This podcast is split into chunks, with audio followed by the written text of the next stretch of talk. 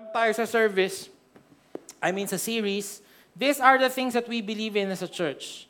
And these are these things are super important. God, creation, fall, Jesus. Lalo na yung serv- yung yung topic ngayon, which is the gospel and and for some of you would say, wag na nating pag-usapan yan, sobrang basic naman yan. Ano ba talaga yung gospel? What is the gospel? Um, there's a, nas, na, nasira yung picture ko, but merong parot sa isang tindahan. Christian yung may-ari nung tindahan. Okay? Pa, alaga nila yung parot. May isang babae, araw-araw kumakain doon sa, sa restaurant. Tuwing nakikita siya ng parot, sabi sa kanya ng parot, Miss, miss, miss, miss! Pangit, pangit, pangit! Sabi yung ganun. Yung iba medyo na-hurt kasi true to life story. Okay, wala, ito, ang mga, ano nga yun sa movie, ang mga uh, ay walang kinalaman sa totoong buhay. Ito ay fiction lang, okay? Uh, nainis yung babae. Sabi niya, loko tong parot na to ah. And, and then, in-ignore niya. Kinabukasan, kumain siya ulit dun sa restaurant. Sabi sa kanya ng parot, Miss, miss, miss! Pangit, pangit, pangit! Nagreklamo na ngayon siya dun sa owner. Uy ah, grabe yung parot nyo. Ay, sorry po, uh, sorry, we are a Christian uh, uh, business. Sorry, yung parot namin. Hindi pa po kasi yan nasisera ng gospel eh. Kaya ganyan ugali niyan. Sabi sisera ko ng gospel. So yung uh, prinoseso niya yung parot, one-to-one, nag-one-to-one sila, victory weekend, so nabaptize yung parot, nag-leadership 113. Yung parot, so it took a while. Okay, it took a while uh, after niyang, uh, okay na siya, okay na siya. Okay na po yan, na-disciple ko na po. Sabi nung, uh, uh, para, pa, sabi ng owner dun sa parot. One day, pagbalik nung, after a long, long time, bumalik na yung babae, napatawad niya na. Uh, yung establishment, punta siya. Eh nakita na naman niya yung parot. Sabi sa kanya ng parot, Miss, Miss, Miss! Ano, ano, ano? Ayan ka na naman ha? Alam mo na yon Sabi niya ganun. So, wala ring nabago. External lang. And we think na gano'n ang gospel. We think that it's just a, a, a behavioral change. There's a lot of, um, anong mga nangyayari sa buhay natin dyan? Uh, ano nangyayari sa mga picture natin? Ayan. Kala natin ang Bible ay parang self-help lang. There's a lot, of, a lot of self-help books in the market. And great. Those things are great. Some of them I've read. All right? But we think that the gospel is like that. Na kung i-apply mo yung mga principles ng gospel, kung i-apply mo yung mga principles ng Bible, pilitin mo lang, gawin mo lang, i-apply mo lang, aayos yung buhay mo. And of course, that's true. But that's not all about that alone. Gospel is not just a set of rules that you follow. It's not just a change of behavior. It's not just the, a change of how you look. Okay? Uh, oy, bawal na yung maiksi kasi Christian ka na. Hindi siya, it's not, it's not external. For some naman, God, the gospel is just a means to have a better life. Na kapag uh, mag, dito, pag nagka-gospel, na, na church ka, na born again ka, gaganda yung buhay mo. Dadami yung pera mo. Okay, gaganda yung asawa mo. Wow. Yung kotse mo, magiging dalawa. Yung bahay mo, gaganda. And, no kidding, legit, maraming churches na focus puro ganyan. Di ba parang, come and be blessed, come and be blessed. Ngayon, pag hindi na nabe-bless, umalis. Bakit? Eh, sa blessings eh. Yung iba naman, fire um, yung iba naman, fire, fire insurance ang tingin sa, sa uh, gospel. Fire insurance, para lang hindi mapunta sa impyerno. Okay, sige, tatanggapin ko na yan, si, si Jesus, para hindi ako mapunta sa, la, sa impyerno, tutusukin pa ni Satanas yung puwit ko ng tinidor. Di ba yung picture ni Satanas sa inyo? And there are a lot of problems when we don't have the real gospel in us. The true meaning of what the gospel is. So again, as basic as this sounds, we have to talk about it. Dalawa po kasi yung pwedeng maging extreme. Number one, frustration. O kala ko ba gagawin ko lang yung mga, akala ko ba gagawin ko lang yung mga principles tapos aayos na yung buhay ko? Hindi pa rin eh. O kaya worse, hindi ko magawa. Hindi nagwo-work yung church para sa akin. I tried it. And, and, and maybe you're better, but it's not working. I tried to become a, a, a better father. I tried to become a better leader. It's not working. O kaya, kala ko ba yayaman ako? Hindi na ako yung. I'm gonna quit the church. Or, worse, another extreme, it worked for you and now you're proud. Because you think that the power of the gospel is just behavioral. Gawin mo lang kasi. Mani, pilitin mo kasi. Halimbawa, nagiinom si Manny. O ba't hanggang ngayon naglalasing ka pa? Pilitin mo kasi. Ako nga, ganun, nagawa ko. Ikaw hindi mo magawa. Baka wala kang faith. Nadinig niyo na ba yan? Baka wala kang faith. Mag-pray ka kasi, damihan mo yung prayer. Limang, labing limang abigunong Maria. So all of these are extreme misconceptions of the Bible. Of the gospel, rather. So, kailangan bumalik tayo sa basic. And this is the one of the most basic verses about the gospel. 2 Corinthians 5, 17 to 21. Please stand up.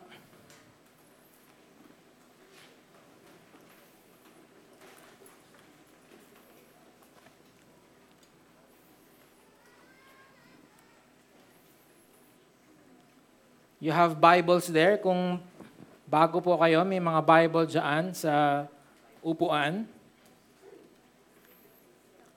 Page 562. Sana wag kayong masanay sa page, no? Kasi sa bahay wala po ako dun para sabihin yung page.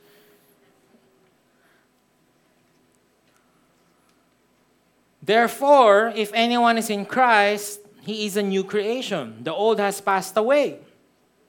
Behold, the new has come.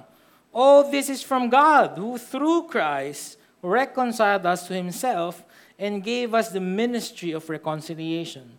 That is, in Christ, God was reconciling the world to himself, not counting their trespasses against them, and entrusting to us the message of reconciliation.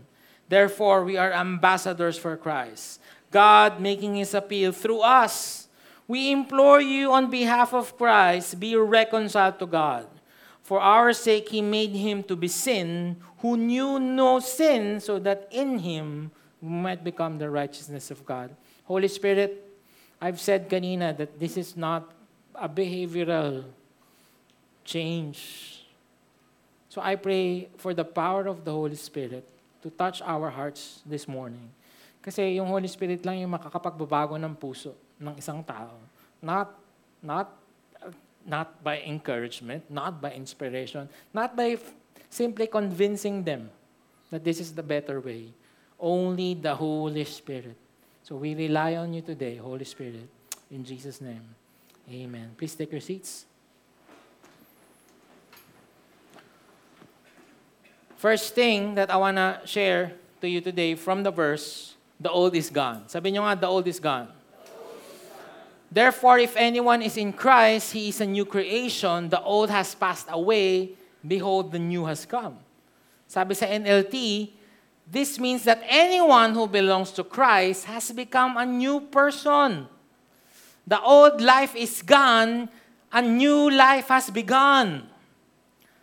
Another misconception of the gospel, kung ito yung buhay mo dati, Sino dito ganyan yung buhay niyo dati? Magulo, madumi. Ako lang, ako lang makasalanan. Sige, ako lang. Yan, magulo, madumi, parang bahay na sira-sira. Ang akala natin sa gospel ganito, ah, Lord, pakiayos naman yung bahay ko, i-renovate mo naman. Kala natin gano'n, ayusin lang ng konti yung tiles, lalagyan ng bagong lababo, lalagyan ng aircon, naayusin yung mga dingding, lalag. That's not what the Bible says. That, that's not what we've read kanina. It didn't say, if, if anyone is in Christ, we need a renovation. It didn't what You know why? Because kung gano'n ang understanding mo, Feeling mo, yung mga magagandang ginawa mo, dapat manatili. Eh, ano naman po ako, mabuting tao po ako. Even the good things will be removed. So hindi lang siya renovation, it is, it, it, it's an entirely new house. Pag nag-yes ka kay Jesus Christ na, Yes, Lord, ayoko na nung luma kong buhay, de-deconstruct natin yan. Sisirain natin yung buhay na luma. Yung iba yun nga, yun nga po problema, ayoko pong ibigay.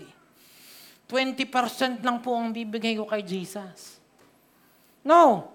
We have to give the whole 100%. Kasi, kahit hindi kayo engineering, alam nyo to, kahit hindi kayo architect, mas magandang magsimula tayo ulit kaysa mag-ayos. Tama? So kung kala mo, gagawin ka lang cute na apartment, cute na condo ni Lord, no. Gagawin ka ni Lord na mansyon. Yan, tingnan mo yung katabi mo, mukha bang mansyon. Opo, para nga pong ano eh, tatlumpong ektarya. Yan, yan po yung picture ng bahay namin. Nagsiswimming ako kanina dyan. So, so why is God changing you and making you into this beautiful mansion? You know why? Because God will live in you. The Trinity, di ba? God the Father is God for us. Jesus Christ, the Son, is God with us. And yet, the Holy Spirit is God in us. So tingnan mo, yung katabi mo, maniwala ka hindi, kung nandyan si Jesus Christ, nan, naninirahan ng Holy Spirit dyan.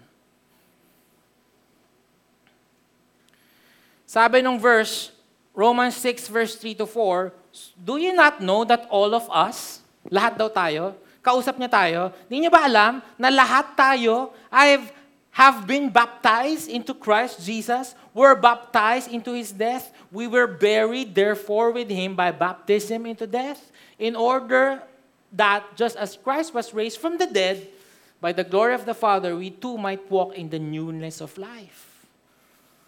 When you come to Jesus Christ, again, we're talking about the gospel. What is the gospel? The first step of the gospel is dying.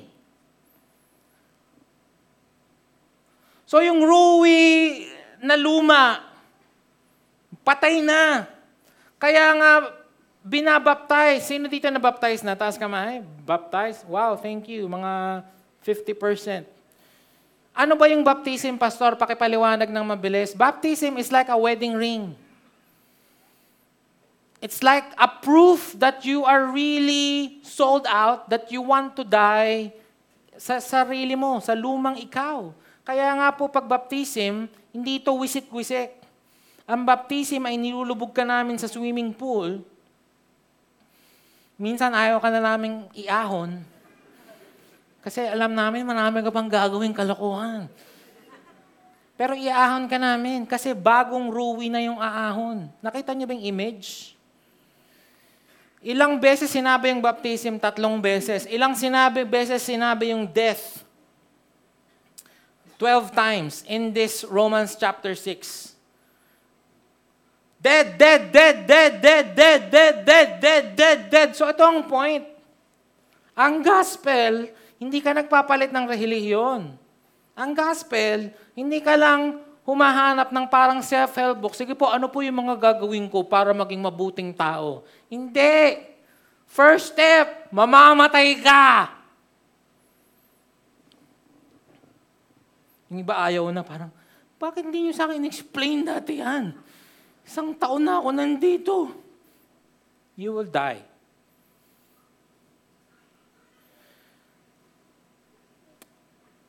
And if you will die, therefore your sins will die with you. You know why? Because ayaw natin na magkaroon ka ng peace with your sin. Example, sinungal, First time mo nagsinungaling. Di ba nakakakaba? Okay, um, sabi nung nag-beat ka ng red light. Tapos, sabi ng MMDA, bakit ka nag-beat ng red light? Ay, hindi ko po nakita. Kala ko po green. Tsaka po turo sa amin pag orange, go faster. Tapos ang sama-sama ng loob mo kasi nagsinungaling ka. Ano? Sorry Lord, nagsinungaling ako. Sorry Lord. Kaso pag inulit mo yon, baka mas hindi ka na mas nasasaktan. Hanggang maging serial liar ka na. Ang tawag ko doon, Stockholm Syndrome. Alam niyo nangyari sa Stockholm, Sweden, noong 1973? Alright? Yung isang bangko, hinostage ng mga host, host, hostagers. Hostagers? Ano man tama? Hostage takers, hostagers. Okay, pero this is what's funny. Four people na hostage ay na-in love sa mga hostage takers. Siguro mga kamukha nila Papa P yun. Mga, Hello! Papa P! Ganon. Gapos mo ako, baka ganon. In fact, nung nakikipag-usap sila sa police, this is a true story, this is not just from a movie. Nakikipag-usap sila sa police, sabi niya, wag niyo na po kaming iligtas. Mabubuti po yung mga tao dito. Natatakot po kami na baka pag pumasok kayo, mamamatay kami sa barilan. So wag niyo na po kaming iligtas. Mamabait po sila. Mababait, may baril na nakatutok sa'yo. Pero ganun ang itsura if we will not die to our sins. Masasanay ka dyan sa mga kasalanan na dating nagpapahirap sa'yo, ngayon best friend mo na. Gets? So, hindi to attend-attend lang every Sunday. There, there is a decision na, Lord, kung sino man ako, the good and the bad will die. Huwag ka magalala, hindi naman mananatiling patay because, number two, the new has come.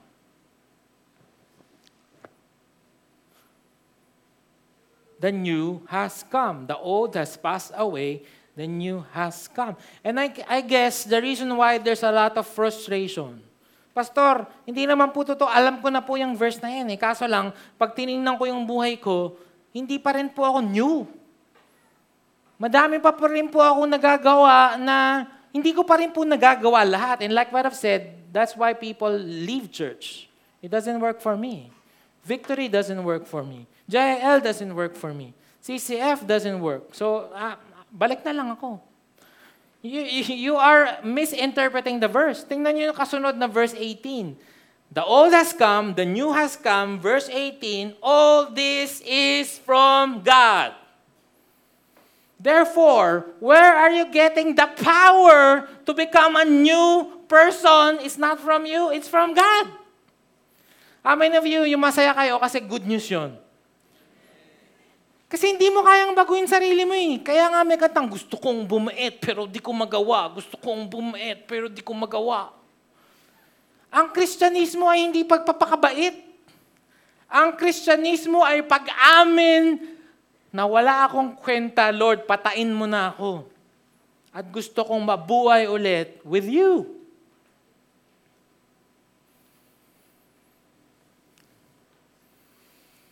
And we have to see that you are, are really alive in Christ. Now, if we have died with Christ, namatay tayo with Christ, we believe that we will also live with Him. We know that Christ, being raised from the dead, will never die again. Death has no longer has dominion over Him. For death he died, He died to sin once for all, but the life He lives, He lives to God. So you also must consider yourselves dead to sin alive to God in Christ Jesus. Dead to sin, alive, alive to Christ. Alive to God in Christ Jesus. Six times namang bin, uh, binanggit, buhay, buhay, buhay, buhay. Okay? Sabi ni Dr. Donald, uh, Doc, Doc, Donald Barnhouse pala. Sabi niya, holiness starts where justification finishes. And if holiness does not start, we have the right to suspect that justification never started either. Okay? Ano ibig sabihin nun? Tingin kayo dito. Kung totoo that Jesus saved you, totoo that Jesus grabbed your heart, and Jesus is now the Lord of your life, There's no other way but for you to live a holy life. Ulitin ko lang. Alright? It's not even really a choice. It's like you planted the seed, and that seed, no matter what happens, it will grow. Alright? The Holy Spirit is now in you, and bigla kang natatabangan sa kasalanan. Sino dito agree na ganon? Hindi, masarap nga po eh. Diba, yung parang, teka lang, ba't ganon? Bakit dati gusto ko to, ngayon hindi ko na gusto? Dati gusto-gusto ko man lamang, dati gustong-gusto ko man babae, pero ngayon parang hindi. Tapos sabi ni Dr. Donald, ang kaibigan niya si Mickey, si Pluto, si Goofy, sabi niya, kung hindi nangyayari yung holiness, baka naman hindi nangyari yung justification in the first place. Sabihin, baka naman nag attend ka lang ng church. Kasi there's no other way. What did Paul use? Fruit of the Spirit. Love, joy, peace, patience, kindness, gentleness, goodness, self-control. Okay, raise of hands na lang. Sino dito, kahit papano, you are not the same person that you are, you were 10 years ago. Taas kamay. Diba? Binago ka ni Lord. Okay, ito yung katulad ng sinasabi sa Facebook, malayo pa, pero malayo na. Ibig sabihin, hindi ka pa Christ-like. Masungit ka pa din. Hawak mo na yung bag ng katabi mo, konti na lang. Biglang napakapit nga yung isa eh. Pero malayo na. Madami nang binago si Lord sa iyo. Why? Kasi binabago ka niya every day, di ba? You are new. You are new, but at the same time, you are being made new. Ulit, you are new. Kailan nangyari to? Kung kailan mo inaccept si Jesus Christ, instantaneous, bago ka na. Bam! Hindi ka na pupunta sa impyerno. Bam! Pero that's not the point. That's not just the goal nandito ka pa rin sa lupa. At makakasama mo kami. Therefore, babaguhin ka pa rin ni Lord araw-araw. Hindi pa tapos si Lord sa'yo. Okay? Sabihin mo sa katabi mo, tatapusin ka ni Lord. Tatapusin ka ni Lord. Okay?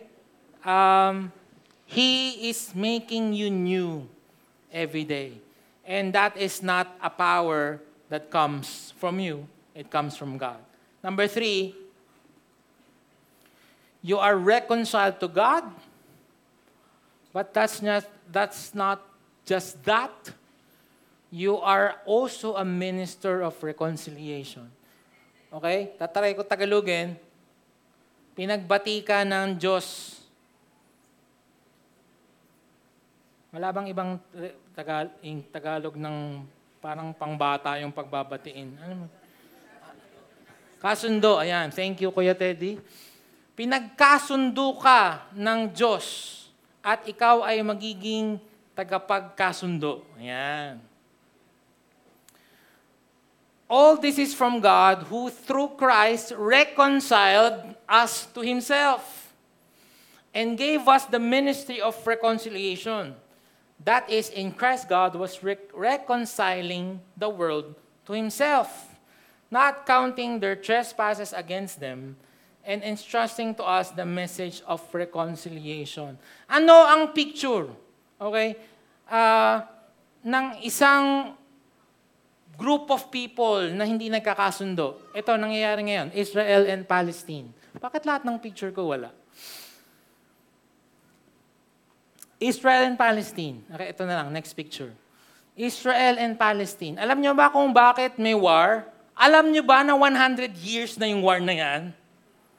Alam niyo ba kung bakit kahit ano mangyari? Because there's no true reconciliation. Reconciliation is forgiving. Reconciliation is starting from zero. Reconciliation is accepting Him for who He is. No, no ifs, no buts, no no no uh, uh, uh, uh, conditions. Ang nangyayari sa it's oh, it's Sobrang hirap i-oversimplify yung reason ng pag-aaway nila. But these are two main things. Number one, they live in the same land. Both of them have has claim to Israel. Both the Palestinians and the Jews, may claim sila doon. Talagang sa kanila yon. Okay? Isipin nyo na lang kung yung Pilipinas tsaka yung China nasa Pilipinas. Eh mag-aaway talaga tayo. Number two, isang pinag-aawayan nila ay itong Jerusalem. Kasi tatlong religion ng mundo are is claiming this to be their holiest place. Number one, Judaism. Okay? Uh, number two, Christianity and Islam. Um, and there's no true reconciliation. Ang nangyayari po, pag, pag inaalam mo yung history nila, all compromises lang. Compromise lang. Parang, o sige, uh, Enzo, parang hindi ka na lang magalit. Sige, sayo na lang muna to. Ganon. Kaitsura po nung, itsura ng mapa ng Israel, patsi-patsi. Okay, naglalakad ka, Israel territory, mamaya, Palestinian territory, mamaya, Israel na ulit. Ganon. O sige, sa'yo na to, sa'yo na tong Gaza, strip. O sige, sa iyo na tong West Bank. O, okay na, okay na tayo. Pero gano'n lang katagal noon? 10 years, 15 years. Tapos magagalit na naman sila, mag-aaway na naman sila. And by the way, please pray for both. We're all, please pray for Palestine as well. Because no, makinig kayo sa akin, no group is in the right. Not Israel, nor Palestine. Both of them needs prayers. And if you look at the history, of Israel and Palestine, grabe sila sa isa't isa. So let's pray for them. Nung nandyan kami, muntik nang, ma, muntik nang mauna yung gera dahil sa amin. Kasi, uh, wala kaming makain na meat. Puro, puro tinapay, ganyan. Eh merong, napunta kami sa Palestine. Again, naglalakad ka lang, Israel, magiging Palestinian territory na. Eh sa Palestinian territory may shawarma. Uy! Sab, sa, nagyaya ngayon ako, sabi ko, Uy, kain tayo. First time natin makakakain ng meat. Eh nagtitinda, Palestinian. Yung kasama namin, Jew. Eh medyo tinaga kami sa presyo ng Palestinian. Sabi nung Jew, don't buy from him, don't buy from him, he's taking advantage of you. What are you saying? What are you saying? No, it's your, it's your, naglalabasan ng baril. No, we don't like shawarma, we don't like. Stop! muntik na pong magpatayan dahil sa shawarma. Sobrang taas ng tension talaga dun. Sobrang taas. Kaya anytime talaga, pwedeng magka-war. Eh, ito na nga. May war. Bakit? Walang totoong reconciliation. Puro, ano lang, pinagbigyan lang. Alam ko nakaka-relate kayo dito. Yung, yung kapitbahay mo, buisit na buisit ka. Halimbawa, Buisit na buisit ka. Tapos, kasi naman, video okay ka ng video okay, alas 10 ka na. Di ako makatulog. O sige, hanggang 9.30 na lang. O sige. Pero sa totoo lang, inis pa rin kayo sa isa't isa. Naintindihan niyo ba? Walang totoong pagmamahal. Walang totoong peace. So sumobra na lang one minute yun, inaaway mo na, 9.31 na! Ganun nangyari sa kanila. Bakit ko in-illustrate lahat yon? Well, una, para maisingit ko to pag pray natin. But number two, hindi ganon ang ginawang reconciliation ng Diyos sa atin. Hindi niya sinabi, Manny, okay, I will forgive you, but this is only a 30-day trial. We will see if you can live your life according to my law, and then after 30 days, you know what? Bawiin natin. It's not like that. It's true reconciliation. But now in Christ Jesus, you who once were far away, ang layo mo sa Diyos, have been brought near by the blood of Christ. For He Himself is our peace, who has made the two groups one and has destroyed the barrier, the dividing wall of hostility by setting aside in his flesh the law with its commands and regulations. His purpose was to create in himself one new humanity out of the two, thus making peace. This is important. Galit na galit na galit na galit na galit na galit na galit na galit na galit ang Diyos sa'yo. Anong sabi ng Bible? The wrath of God. Yeah! And you deserve to go to hell. Bakit, Pastor? Hindi naman ako nangingialam sa away ng Diyos at ng demonyo. ah. Neutral ako. Neutral mo mukha mo. Wala kang ginawang kasalanan? Hindi mo inoffend si God? Hindi ka nagsinungaling? Hindi ka tumingin sa porn? Hindi ka nagsungit? So lahat tayo deserve yung wrath ni God. Makinig kayo. When Jesus died at the cross, He took the full wrath of God.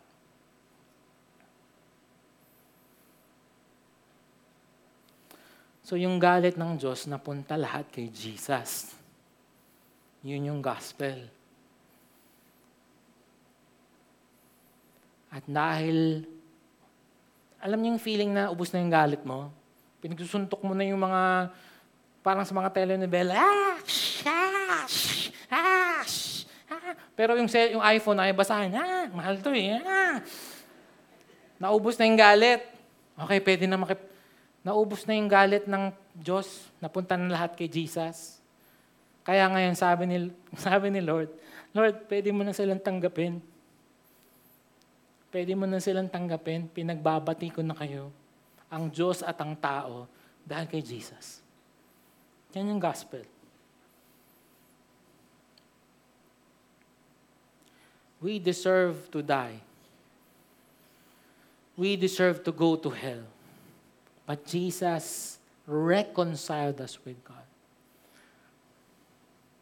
But that's just one part of the picture. Now, nabati na kayo, nagkasundo na kayo ng Diyos. Therefore, we are now ambassadors. Sabi niyo nga ambassadors. For Christ. God making His appeal. Ay, ang ganda nitong language. Oh. God making His appeal through us. We implore you on behalf of Christ, be reconciled to God. Whether you like it or not, God made you an ambassador. Ano ba yung isang ambassador? Ang ambassador ay represent their home country in another country. Okay, so again, kung Israel versus Palestine, taga-Israel ako, makikipag-usap ako. In behalf of the Israel people, ito ang aming terms. Nakikipag-usap ka. Nire-represent mo. Okay? Uh, number two, you, you foster diplomatic relations. Number three, you promote the country's interests. Kung ikaw ay ambassador ng Pilipinas, pupunta ka ng ibang bansa, ipopromote mo yung bansa natin. Hindi mo sasabihin na, ay pumunta kayo doon, ay grabe yung traffic doon. Actually, sa Malhakan pa lang. Taga may kawayan kasi ako eh. Hindi, ipopromote mo yung maganda. Ah, punta kayong Boracay. Ah, punta kayo ng, ng, ng uh, Palawan. Okay, punta kayo ng Baguio. Po-promote mo. Okay? Kasi ambassador ka. And then you are engaging in negotiations. Ano yung sinasabi ni Paul? He's using the metaphor of uh, reconciliation, which is a peace treaty, and ambassador. Sino daw ngayon ang magkakasundo ng the rest of the world? Kay God. Guess what? Hindi si Pastor Rui, ikaw. Tingnan katabi mo, ambassador yan. yan. So mamaya, ang tawag mo sa kanya, hindi na brother, sister, ambassador. Ipo-promote mo yung interest ng country mo. So sa totoo lang, hindi ka na taga may kawayan, pre. Ikaw ay taga-langit. Yan ang permanent address mo. Ay, huwag niyong lagay sa passport, ha? baka permanent address, heaven. Magugulo sa'yo yung, ano, yung immigration. Pero ang permanent address mo ay langit. So, therefore, ang ipopromote mo, langit. So, dapat hindi ka nakikitawa pagka green joke. Eh, ambassador ka nga ni Jesus eh. O kaya niloko si Jesus, ikaw din tumatawa. Oo nga, ay, ambassador.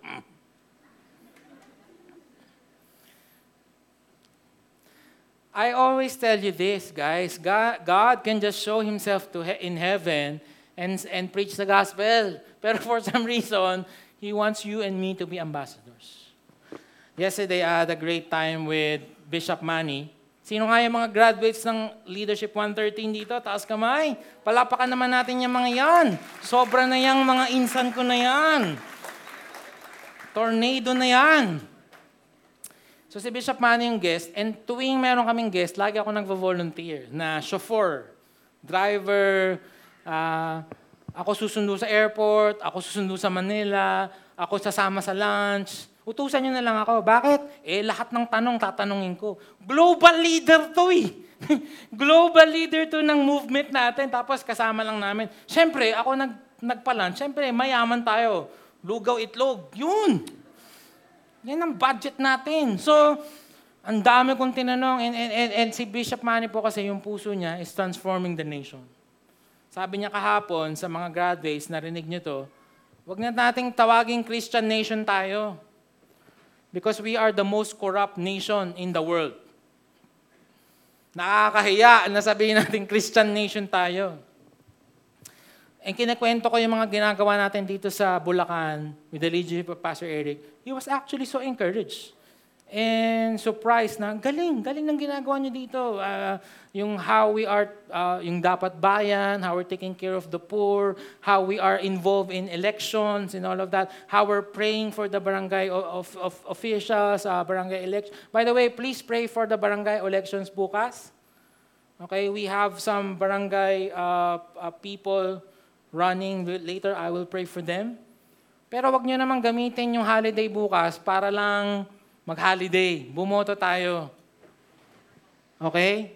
Bumoto tayo. And, and, and that's what Bishop Man is saying. We have to transform the nation. Alright? Ang dami kong nakuha. Punong-puno yung notebook ko. Ano po yun? Ang dami kong nasulat. Pero ito yung sa favorite ko. Si Jose Rizal daw, nagpunta sa Wilhelmsfeld, Germany. Alright? And then, uh, for three months, doon siya tumira sa isang Merong background music? Let's pray. Thank you, Lord. Okay, si doon siya tumira sa bahay ng isang pastor. Ngayon ko lang nalaman to. Ang pangalan, Karl Ulmer, sa Germany. Siguro dahil nagtitipid siya ng board and lodging. So nakatira siya dito. Ngayon, doon sa three months niya sa Germany, sa, sa Wilhelmsfeld, statue to sa Wilhelmsfeld, Germany. Kahapon pumunta ako doon para mapicturean ko para mapakita ko sa inyo. Doon niya natapos yung Nole Metangere. Okay? Yung mga bata, ano po yung Nole Metangere? Patay. Parang yan yung ano, ano ang pangalan ng totoong tatay ni Maria Clara? Si Padre? Padre Pio. Mali!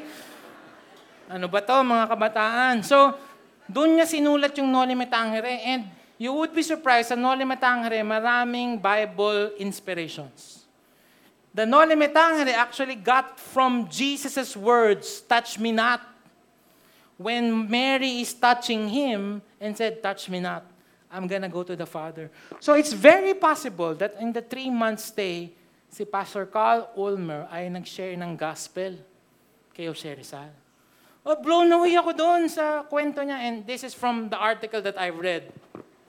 Sabi niya, it is possible that Rizal, through his experiences in Germany, found a way to understand that he could still have a direct relationship with God directly without the need of the religious governmental hierarchy of the Roman Catholic Church, which he and others at that time were critical of. Remember the whole story of Noel Mitangere? Remember the time in, in Spain that uh, when the Spain is um, here, grabe yung uh, oppression ng mga praile.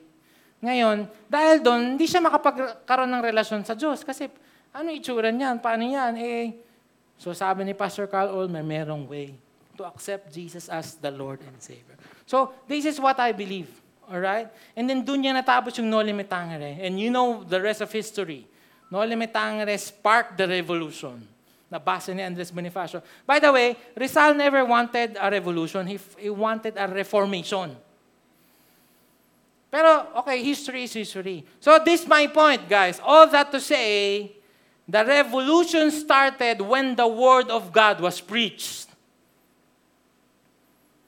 And I believe in the same way, true transformation of the nation will only happen if the Word of God will be preached.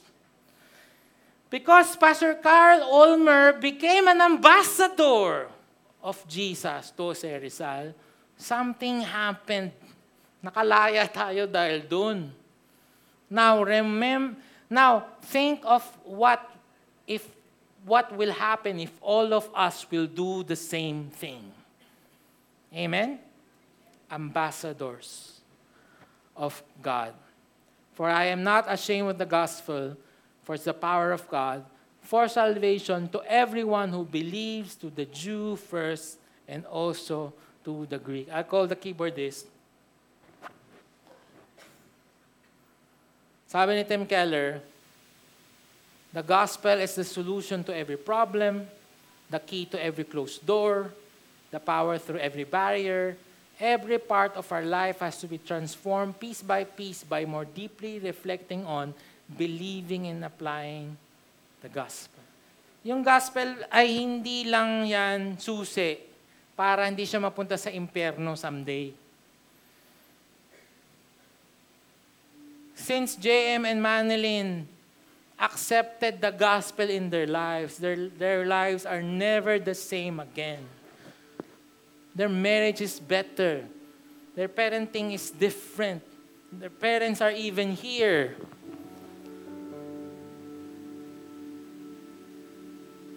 sana hindi tayo maging unashamed to share this same gospel to other people. Bakit? Eh, nabago nga yung buhay mo eh. Sino dito nabago yung buhay mo dahil sa gospel? Taas kamay.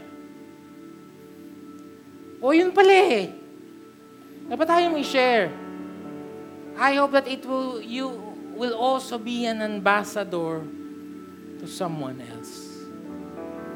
Because again, that's the only way for people, three things, all this gone, mamatay sila sa kasalanan, mamatay sila sa...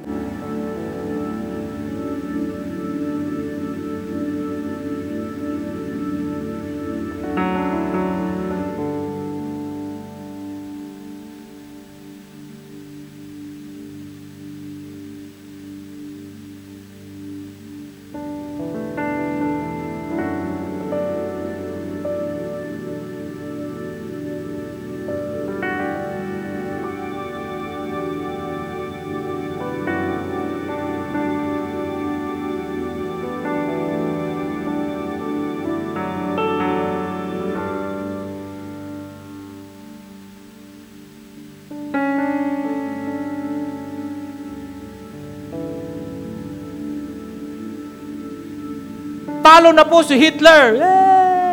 Napuslit lang nila yung radyo. Hindi alam ng German captors nila yung nangyayari. So, back to day-to-day thing, right? Prisoner pa rin sila eh. Wala. Pero you know what? Something changed in them. Bakit? Narinig nila yung balita na panalo na sila. So they're doing, they're still doing prison things. Nagbubungal pa rin sila ng lupa. Baka pina, binubugbog pa rin sila, pero nakatawa. Bakit? Panalo na eh. What changed them? Is there their situation? No. What changed them is the news. That's the same thing, the gospel. The gospel is the good news to every man. In fact, dito yan, no? The gospel is the good news that God became man in Jesus Christ. He lived the life we should have lived and died the death we should have died in our place. Three days later, he rose from gift of salvation to those who repent and believe in him. I'm going to concentrate on that last part. Offering the gift of salvation to those who repent and believe in Him. Close your eyes. If you're here today and you're saying, I want that, Pastor. I want my old is gone. My new has come. I want to be reconciled with God today. Not tomorrow, not, not next week, but today. Old is gone. New has come. Be reconciled with Christ. If that's you, raise your hands. Taas mo yung kamay mo if you say, ah, gusto ko po to. Mamatay yung lumang ako. Mabuhay yung bagong ako. At magkaroon ng transformation. Lord, I pray for these people raising their hands. I pray, Lord, that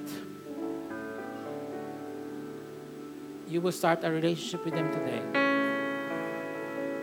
I pray that again it's not a religion. It's not it's it's not just a change of beliefs, but a true dying to self, to sin, to our to our to our hearts, to our to our ambitions, but making you the Lord of our lives, God. Thank you. We are accepting you as our Lord and Savior today. God, the old is gone, the new has come. Be reconciled in Christ Jesus. Thank you. Let's all raise our hands to God this morning. Lord, salamat God today. Lord, we claim that truth in our lives in faith. That the old is gone, the new has come. Lord, if that's, that's a new truth, I pray yayakapin namin yun starting today. Kung ngayon lang namin narinig yun, yayakapin namin yung starting today. That the old me is gone, it's dead. And this one, this new life is living for you. Thank you, Lord, that the power to live a holy life comes from the Holy Spirit. Maraming salamat, Lord. Thank you for being reconciled with us. And now you're giving us the ministry of reconciliation. Pagbatiin, pagkasundo, itong city ng may kawayan na mahal namin sa Diyos through us. Maraming salamat, Lord. May the Lord, bless you and keep you. May His face shine upon you. May He be gracious to you. May His face turns towards you and give you peace. In Jesus' name, Amen. God bless you. See you next week. Ingat po kayo this week sa bakasyon. Bye.